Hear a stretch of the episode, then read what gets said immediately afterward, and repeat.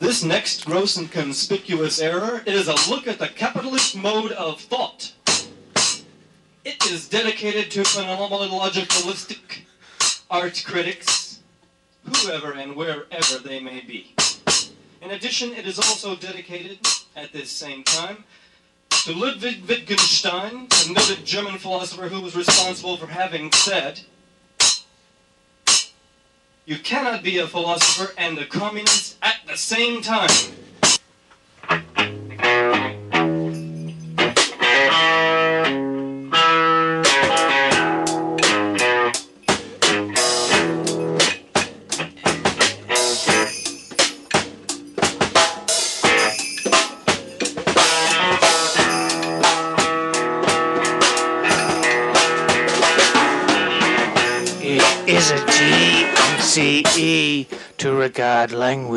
As a classless means of communication.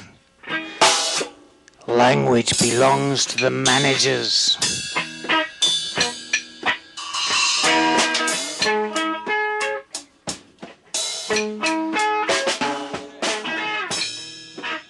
Capitalist material relations.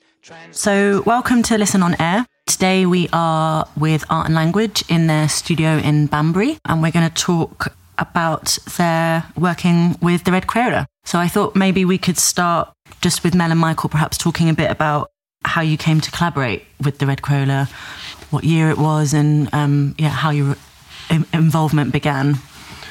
His is different than mine. Okay, Well, it's yeah, it's, it, but slightly in a slightly before, but also not. It- yeah. it's it's all rather complicated.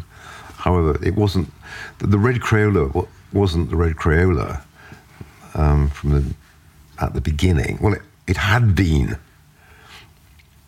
Um, Mayo had had a band called the Red Crayola, um, which had fallen into abeyance somewhat by this mid 70s. And Mayo became involved with art and language in New York. Um, Well, he was involved with you before he was involved with language in New York. and but he'd sort of been involved with and language in New York, I think, in some sense, peripherally in some way. He was involved with Christine Kozlov and Right. so on, and Joseph. Anyway, um, I, I cannot quite recall how, you know, the moment that our eyes met across a crowded room, I can't remember. Uh, however, um, we conceived at some point a project um, of making a record, um,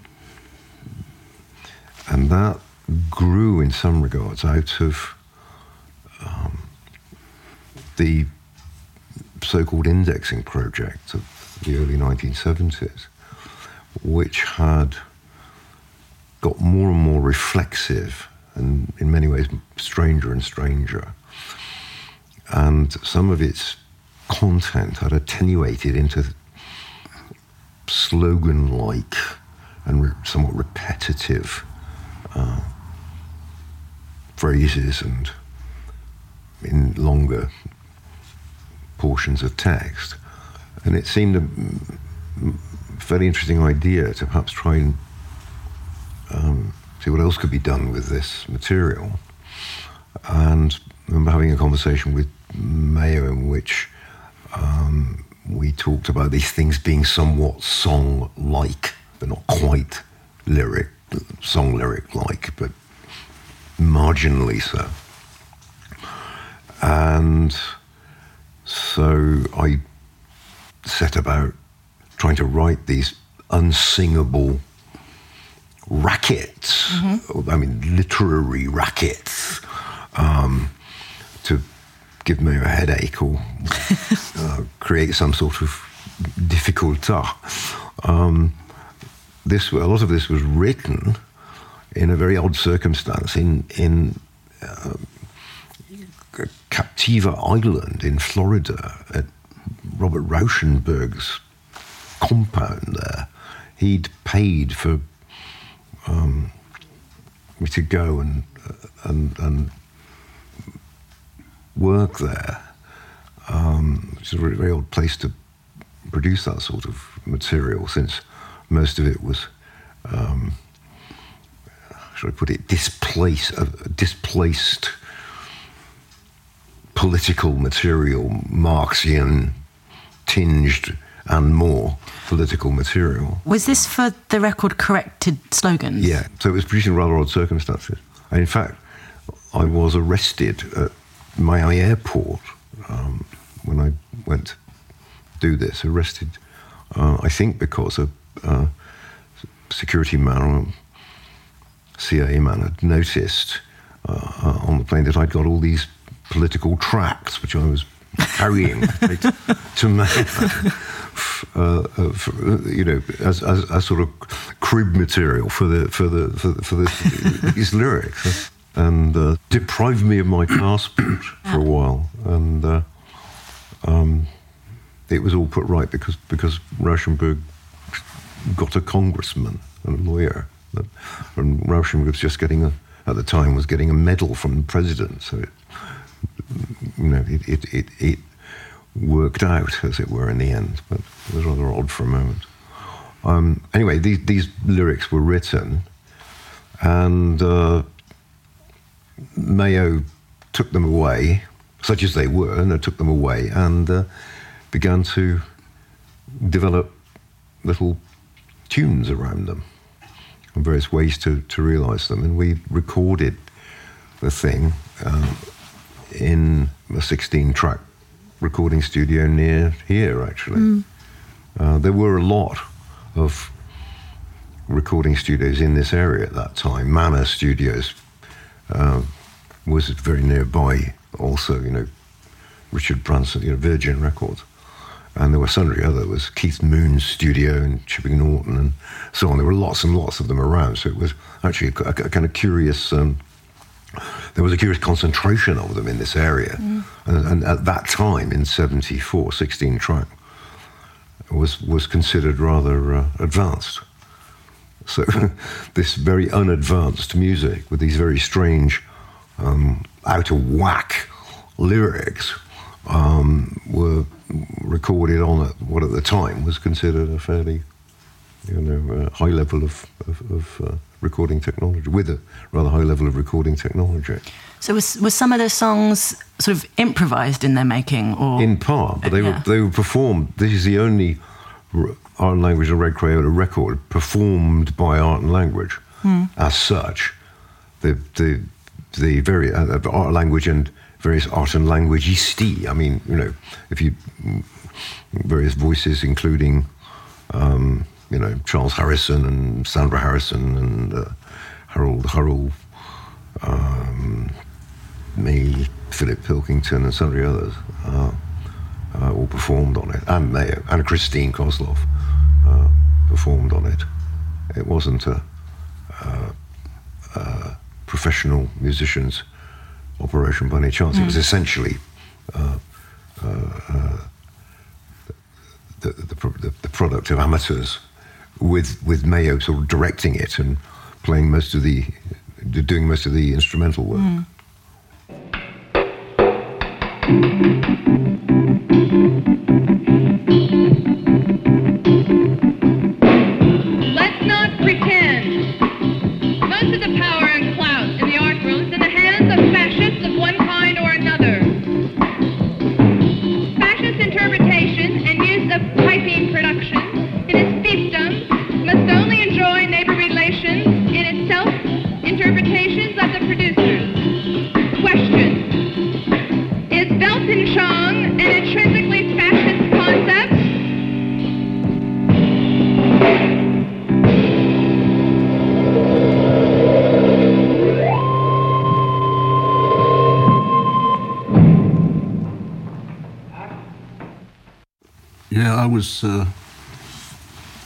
was in New York at the time. Mayo was living in New York, and I knew he'd. this was a time when we were producing the Fox magazine, and Mayo had come to see us, partly because he'd been over here, and he came to see us. In fact, with the idea of taking over the distribution of Art Language magazine, which he was going to um, sell on with in newspaper vendor places on the corners of streets, but I didn't know Mayo was a music, musician at, at all. I didn't know anything about the Red Crayola from Houston, Texas, with Steve Cunningham and uh, Rick Barthelme. I didn't know any anything about that, and I didn't know anything about the fact that he'd done this, recorded some mu- music with, with, with Michael and art language. That was a secret. He didn't tell anybody. So I didn't know him as a musician at all and didn't work with him as a, music, as a musician. He was just a guy who joined the conversation in art language in New York. But we, we have to also offer some, possibly some explanation as to what art and language in New York as a sync from art and language in this country. Mm. The, art- the, the development of art and language in New York grew out of the operation of, in some sense or another, the Documenta Index of 1972. Doc, Yes, it did. Five. It did. It largely It took off from mushroomed that. Out of the not, the personnel because Mel was the only person from New York directly involved in in the production of the uh, Documenta Index, but it grew out of the its methodology in some sense or. Yeah, I knew that after the Documenta Index, and I don't, I'm, I'm not cleaning up the past here, which I have a tendency to do, most people do, but uh, I knew after the Documenta Index that you could not make work on your own. Or even with another person, you you had to get some other people involved and start talking to them. And Mayo was one of the people who came and started talking, and that was it. There was no music involved at all. That's interesting because I, I found a letter probably sent from you in the mid 70s, which we have in the archive, and it's addressed to your Bowery address in New York, but it you it, the thing on the top says Art and Language Press. So, to what extent did people know really what you were? Because if you're sort of publishing magazines and publishing journals, what to what extent did people know really what you Well, were? it said it said it said Art Language Press because we were the distributors in New York of the magazine Art Language. yeah. But but this this is there was a a sense in which art and language had created a, a, a sort of Gesamtkunstwerk, which was a very evanescent and rather um, you know, materially unstable Gesamtkunstwerk, in the sense that um, after we published the the first few issues of the of the journal, the conversation had um, tended towards the idea that all our work was going to be concentrated in this form, in the, the written form of the journal. It was that's, that was its ontology, as it were, somewhere. To, but this, of course, involved all, all, the fact that it was connected to printed material did not limit what it was because it would refer outside that printed form.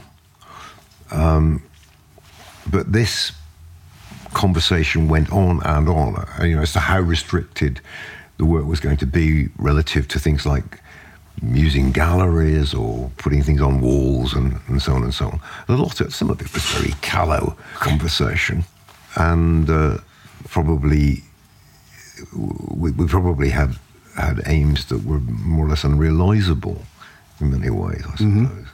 But at the same time, it seemed as if the res- you know the resistance the one that w- was uh, seeking to put up to the institutional um, behemoth was was somehow to be found in restricting our uh, production to a form which was not uh, distributed in galleries and so on and so on.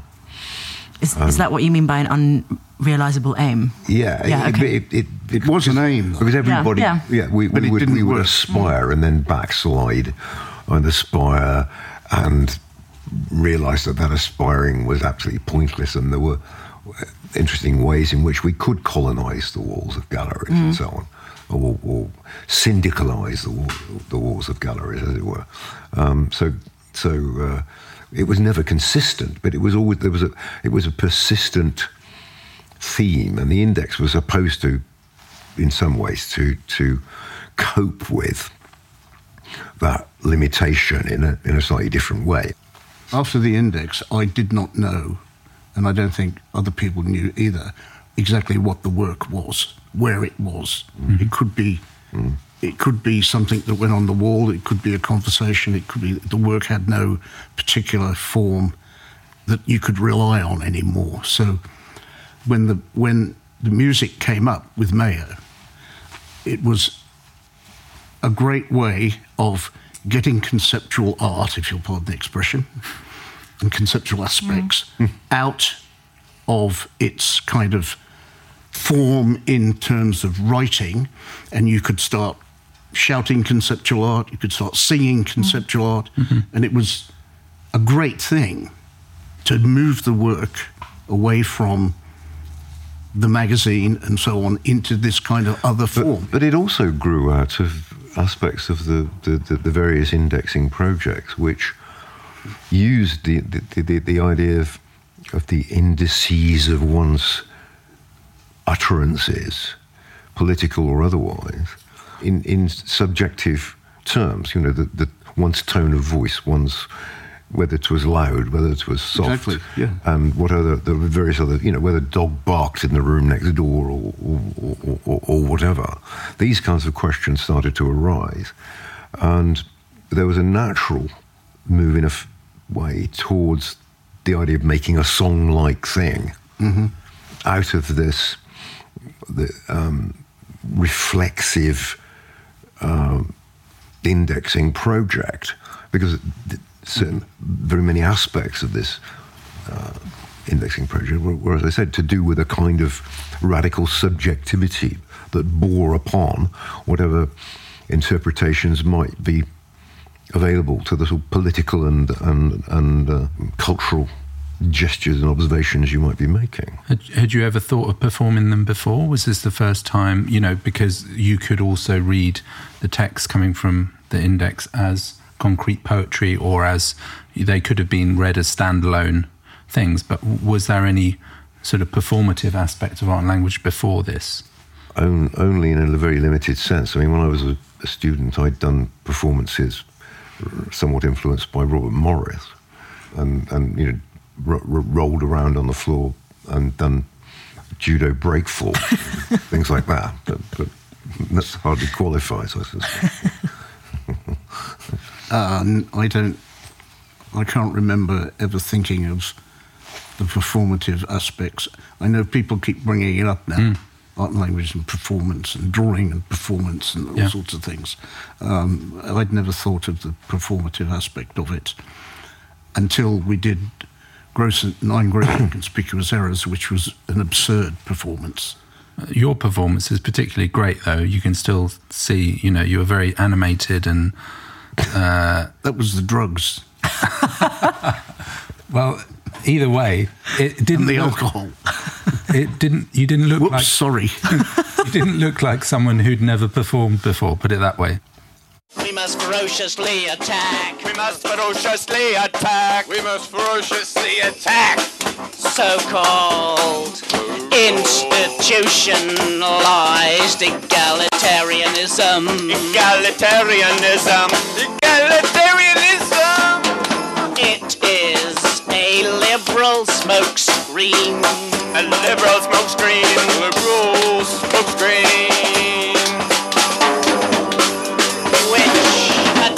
To replace Activist content. Activist content. activist content with liberal structure. Structure. Structure. Structure. Structure. structure. we, we certainly had not not conceived of art and language production as performative in any modern, you know, any contemporary sense. No. And had you rehearsed before you did? No. There was no rehearsal. Mhm. There was just a bit of a conversation and invited a few people along. But that Mayo Thompson had done that already years and years ago because the Red Crayola used to have this thing. What, what were they called? The, the something ugly, which were uh, some fans who used to follow them around, and then they came up on the stage and disrupted the performance. But that's in along that's in the mid the, the late 60s. Similarly, the record was made more or less ad hoc. The, the, there was no substantial rehearsal for making the record. People were provided with the typed lyrics, and and uh, It was a good deal more professional than Nine Gross and Conspicuous oh, oh Errors. oh, oh, yeah, Much more But it, but it had to be because it was a recording Yes. studio, and mm. you, you you've got technicians who, you know, where, where you had to lay down the instrumental track, and it wasn't a jam session. An instrumental track was produced, and and so on, and the thing was assembled in a more or less conventional way, even though the vocal performances were pretty informal.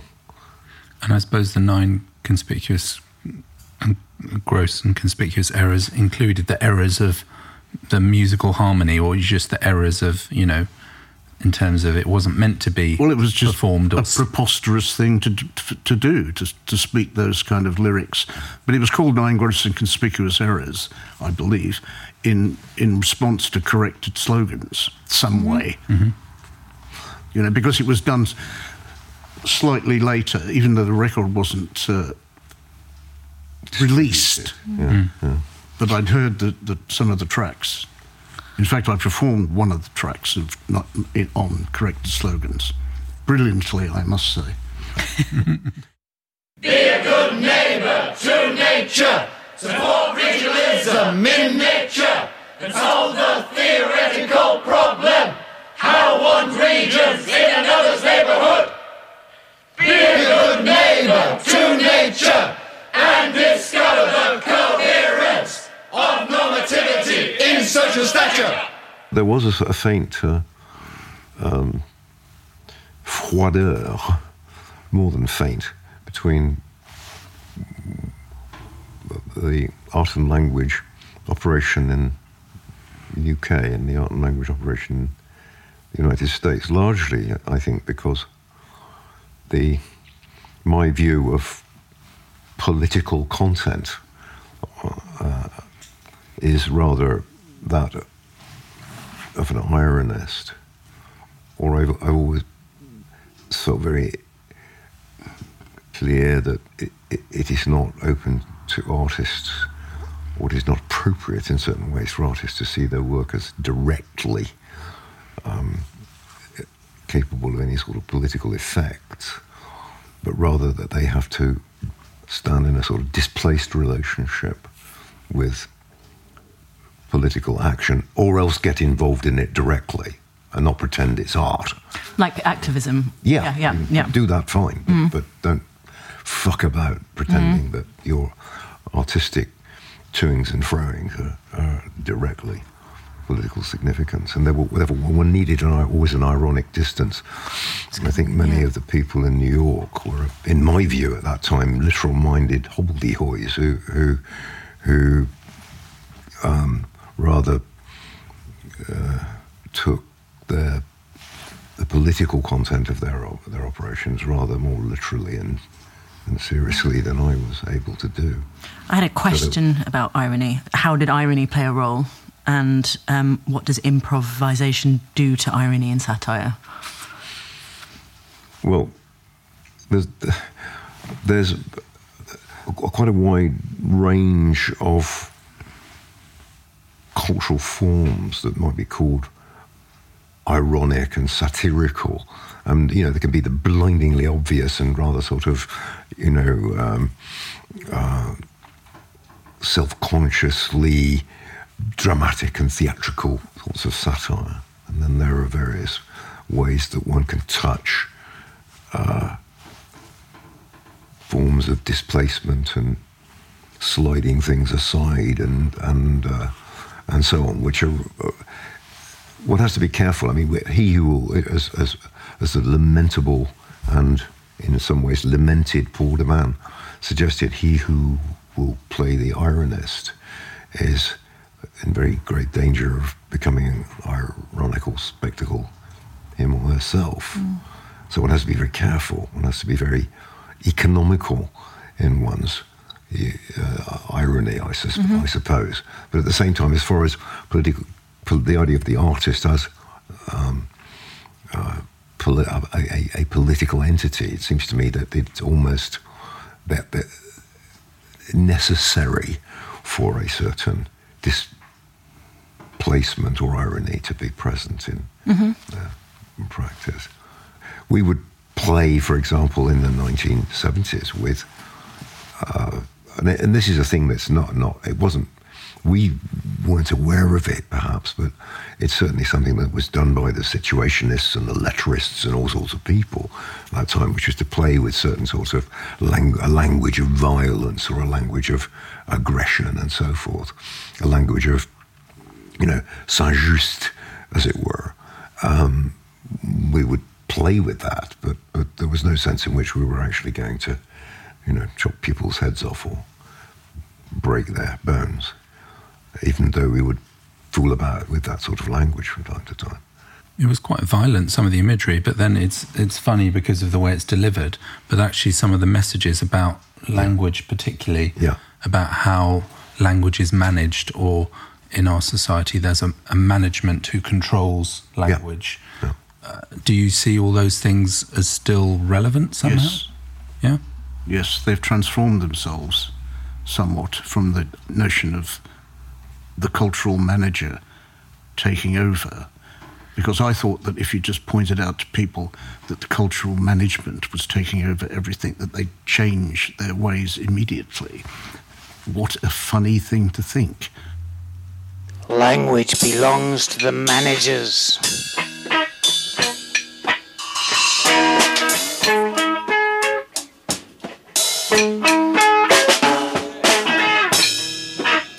Capitalist material relations transfix our social relations into discrete commodities.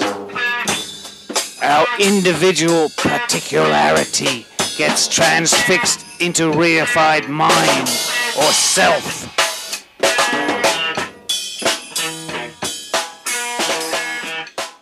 Was there just a moment for it, or or did you suddenly feel like that was a good release for you, or was it something because it's you know like other bits of your practice was itinerant? You would do a bit of it and then park it and then go off to, and do something else. It Yeah, it's become- essayistic. yeah, didn't become a, a major strand. What, the music? Yeah, Well, I think it, I think it's an un. I, I personally feel quite frustrated that it is an under uh, described uh, aspect of, of, of, of our work in the 1970s and, and even up to, to the present. I mean, yeah, I, I've, I've had conversation with Mayo about it not that long ago about how I felt it was something that merited attention. It accounts for our passage through the 70s in many ways Yeah, um, it does. and, and accounts also for, for well, not accounts for, but makes it a little more sense of that, of our recognizing that we did work essayistically and then could only work essayistically and redescriptively and so on. That, that, it creates the circumstances in which that begins to make sense. And that the one sure thing we had to do was abandon some police-like purism hmm. in, in relation to our status as, you know, among those who began conceptual art, so-called. I mean, they do get reviewed in music business, the records. interesting. Yeah. And some of the reviews, people know shit about our language. Yeah. Some of the reviews are really, really quite interesting Yeah. because they come from somewhere by somebody who's so hip, it hurts me to read it. yeah. but do they come up with interesting insights? Yeah. yeah, exactly. Off the wall, Yeah, but quite interesting. yeah. And there are sort of fans of that whole area that don't, the, as you say, don't connect to the art. Crossover, yeah. All slightly do. Slightly, yeah. Mm.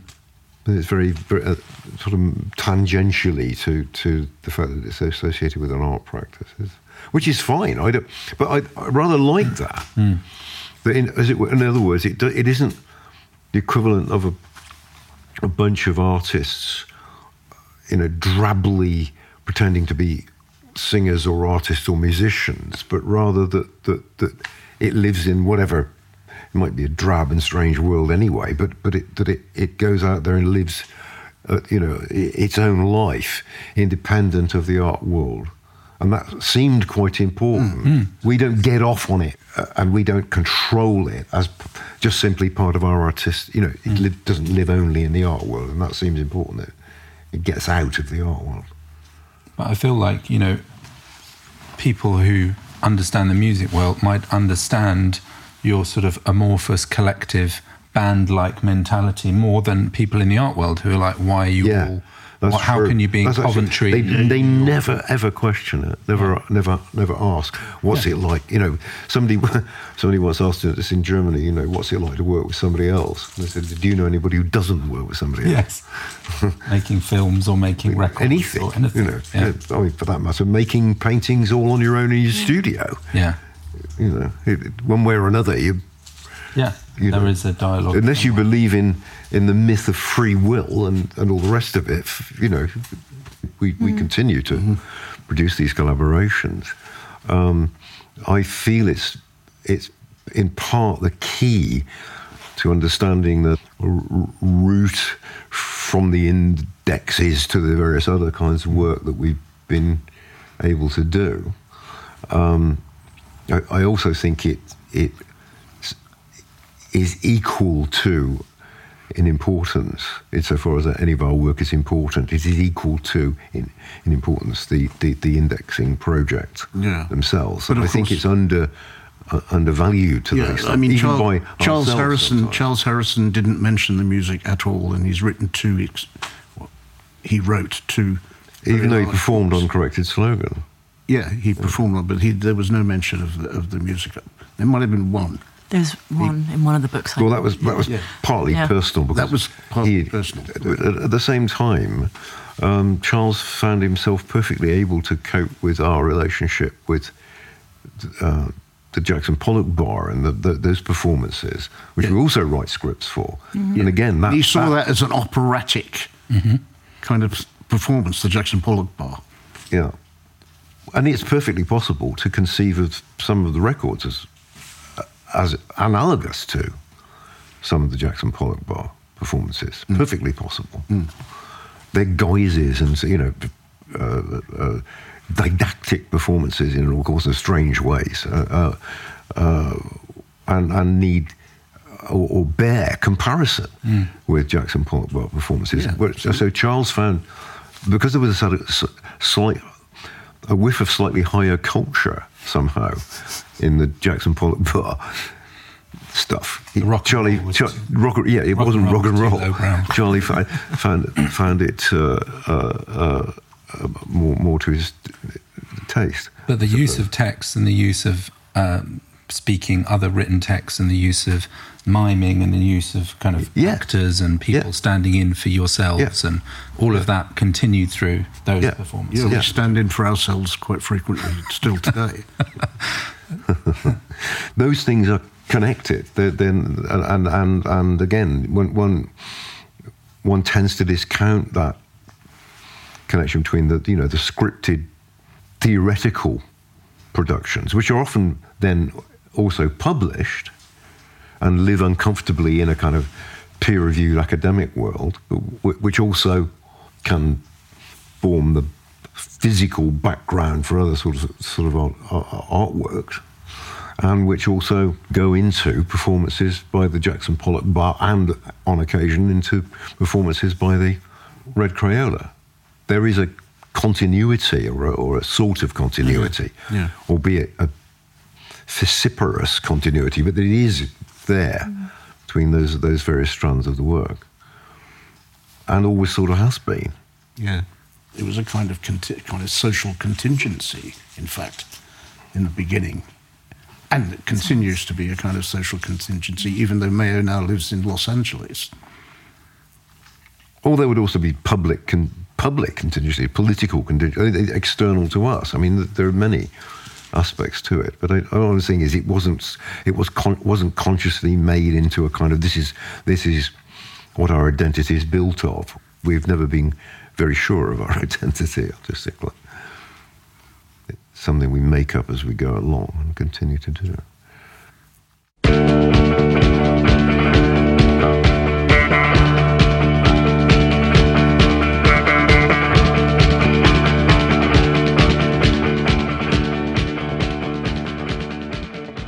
I wondered if it was of interest to you, it might not be, just to talk a bit about Red Crayola karaoke. Tell you a little anecdote about it. Mayo wants to make a karaoke Yeah. machine with every single Red Crayola song on it. but it proved both technically and financially a bit out of reach Yes. to do that at the moment. Um, but we'd had a sort of a, a, a sort of karaoke at the Lisson Gallery some years ago. Mm, I rem- I remember uh, it. It wasn't bad in many ways. There was sort of a little, a little sort of lounge. It wasn't in- real in, the karaoke. in the basement. No, it wasn't a real karaoke machine. It, it but it, it, it was a kind of bouncing ball sort of setup with the music. In fact, Gina Birch, who sung on uh, Kangaroo, uh, came into the Lisson Gallery and actually did one of the songs that she actually did in the first mm. place. the dédoublement, if ever you saw it. But but that one one minor anecdote of that was that that Nicholas, I remember Nicholas coming in and saying. Some a collector's just been in, in in the gallery upstairs in the gallery, and he heard one of the songs, and he's walked out in high dudgeon. What are we going to do about this?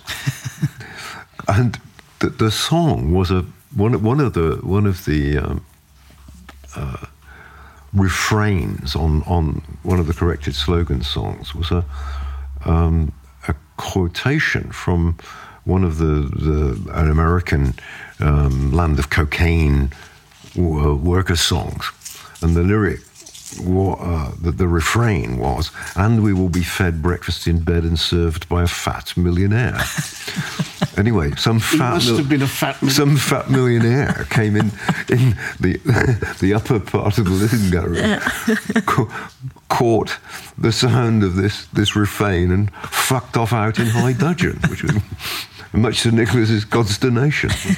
And I suppose the idea behind the karaoke is that anyone can perform it. So you could be down there listening to, you know, a collector perform it or someone else, and anyone is able to make their own version. Yes, not many people did. Say what is no one smoke reveals stretched by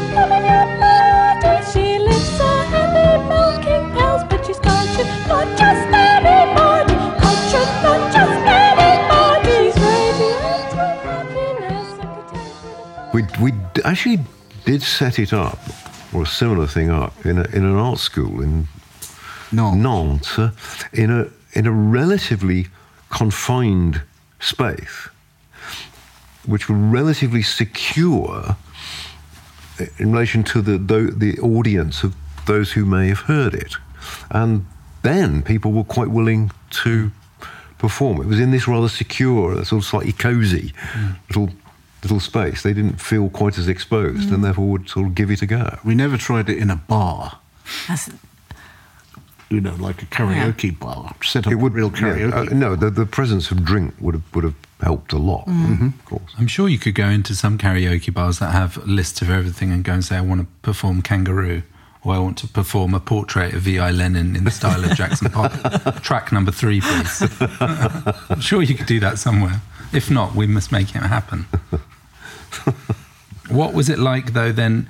Uh, the different kind of collaboration where you were writing lyrics and providing titles and things for songs as opposed to performing them. What's the difference there? Well, that's a that's a quite an interesting question because in the first instance there were performances, and then since then we haven't really been involved in any kind of performances. It's been a matter of writing, and therefore one feels one is participating in the production of a record, essentially. But then, of course, there are performances. So, you know, one you know, one of, one of the highlights of the of the Red Crayola's oeuvre, for example, would be those performance by Gina Birch and Mayo in Graz of of uh, one of the five American portraits, or, or the five American portraits.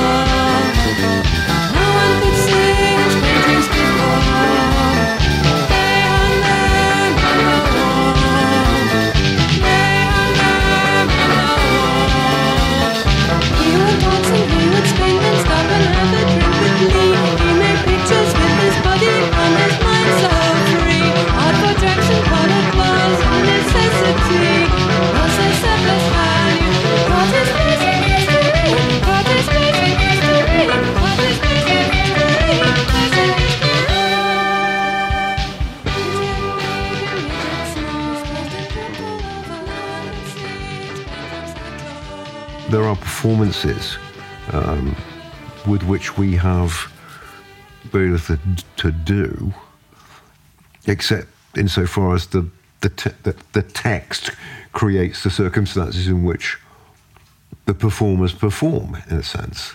I mean, rather in the way that I don't know, you know, c- certain songs of Schumann or Schubert or Richard Strauss or whoever. I mean, one way or another, they were poems or texts that sort of set the music up in a certain way. I have no idea how. Most how, how our lyrics and text do set up conditions for the production of the the sounds, the music. Don't know how it happens or, or how it's controlled, but I mean, there are ways in which, for example, the uh, a, a record called I can't, can't remember now. Oh, Sighs Trapped by Liars. God save me.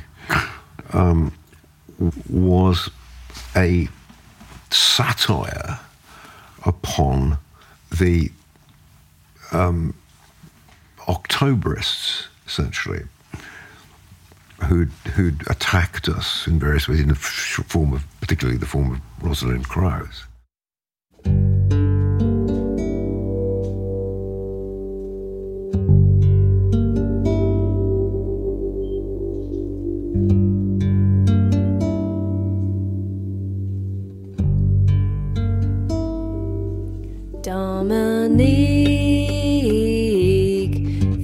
Dominique, thunderstruck.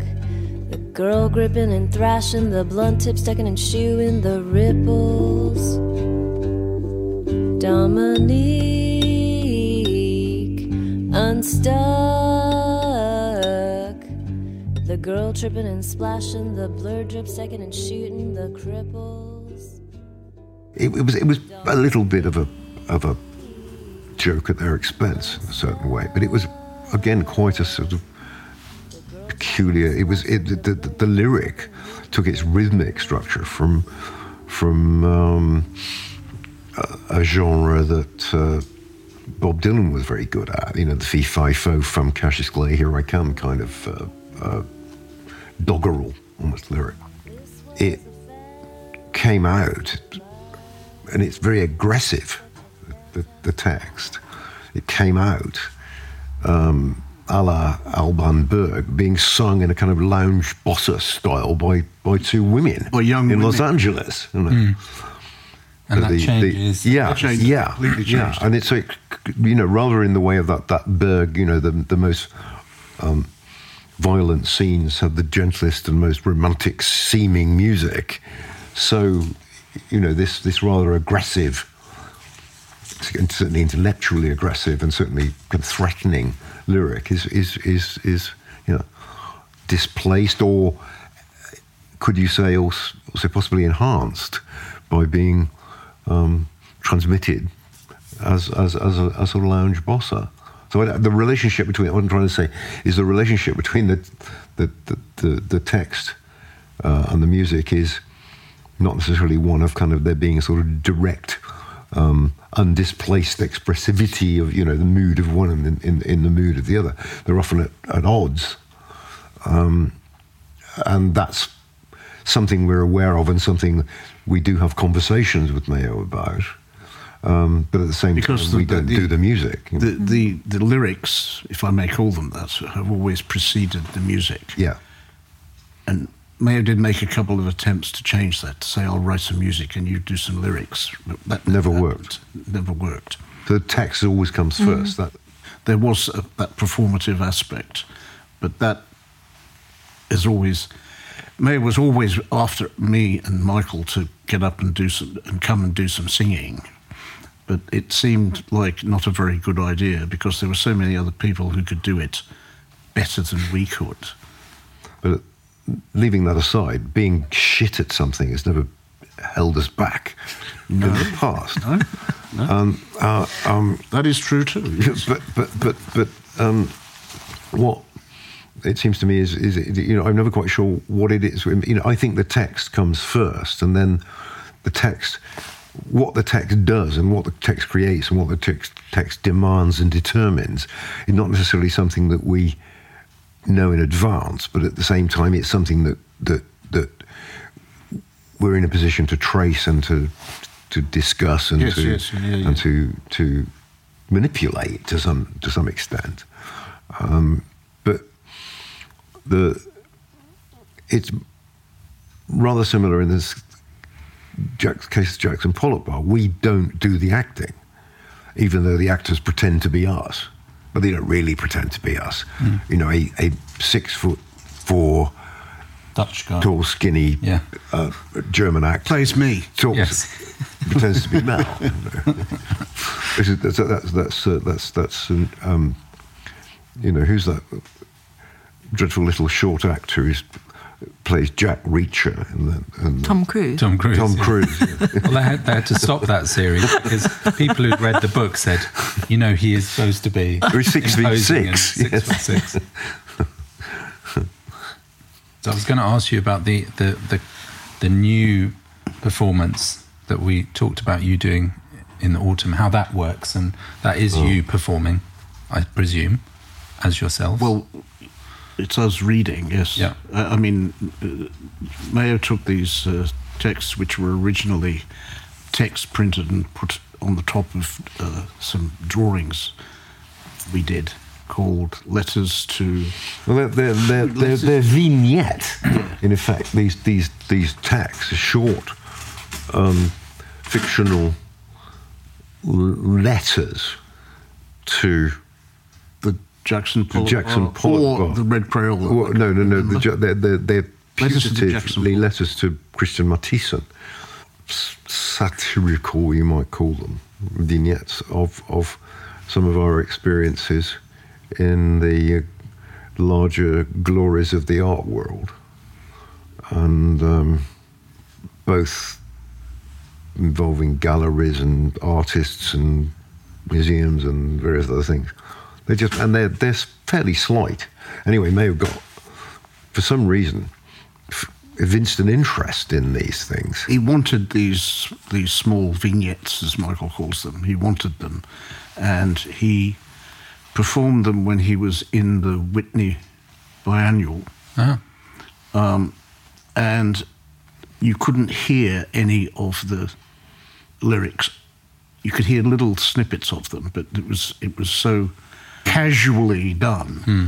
In fact, some sometimes they even forgot to speak some of the some of the words completely. So it was very strange, very strange, low keyed kind of jamming type music, not even music that was intended to be performed so that people could listen to it. And we thought that it would be kind of interesting that if we stopped the music in certain places and and actually translated what they said. So that's what this this is this this performance is. It's the, the, the, the music, the Red Crayola playing the music, and then we come in and we translate or make normal or make academic or something what was actually said.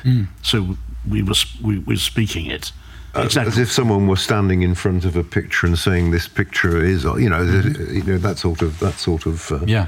performance, and, and and and then turning? What what is this, this sort of moderately incoherent effort, musical effort, into something like a a, piece of rhetoric, like a, a, a piece of um, declamatory speech in a way that it, it was not when it was um, cast about by the the, the, the, the musical mess around it.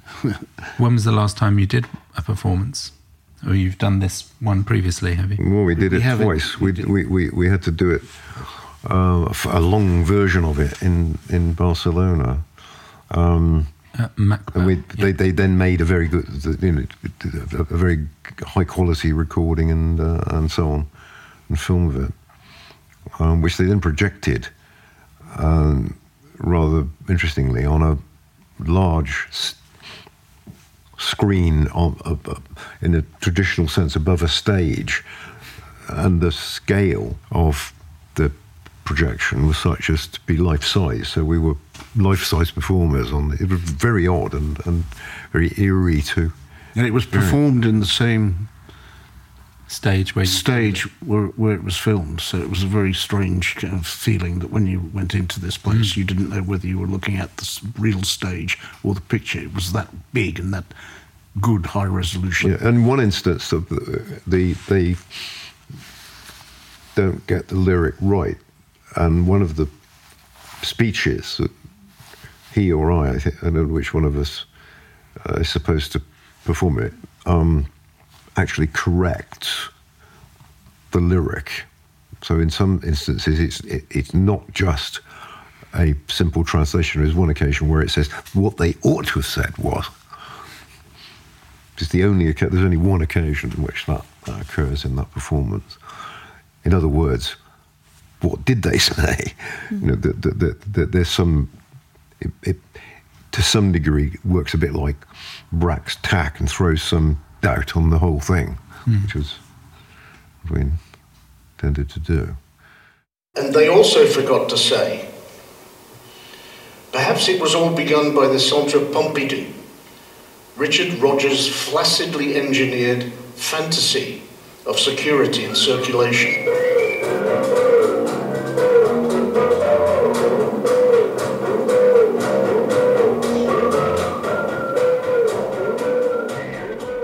So track number eight on gross and conspicuous error.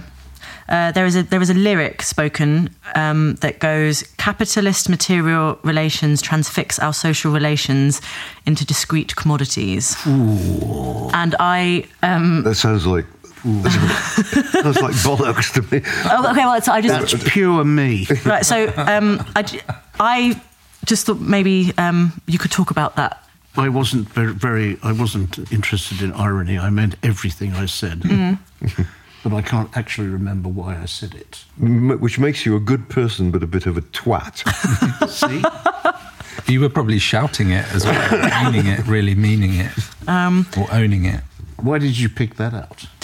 I guess I sort of was interested in the idea that, or this idea of how you commodify social relations, or you know, sort of in like, and how I think that's something that is very prevalent for my generation, or, or not just my Indeed, generation, for the for the whole indeed, world today, See, I wasn't that much And- twat off. and uh, sort of how cap, particularly how capitalism. You've made my day. Oh, how um, capitalism co-ops language Yeah.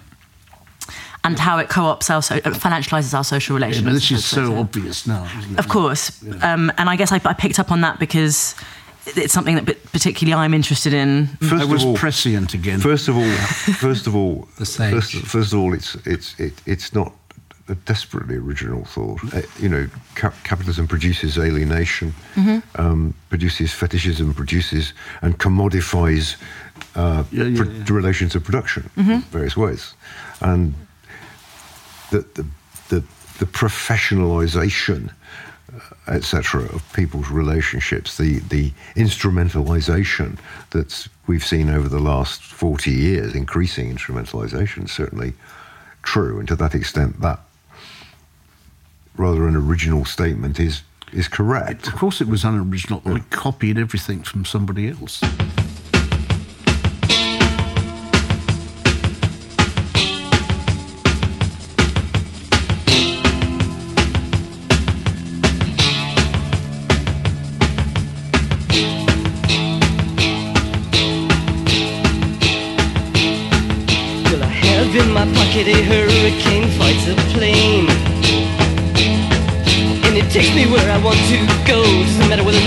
Not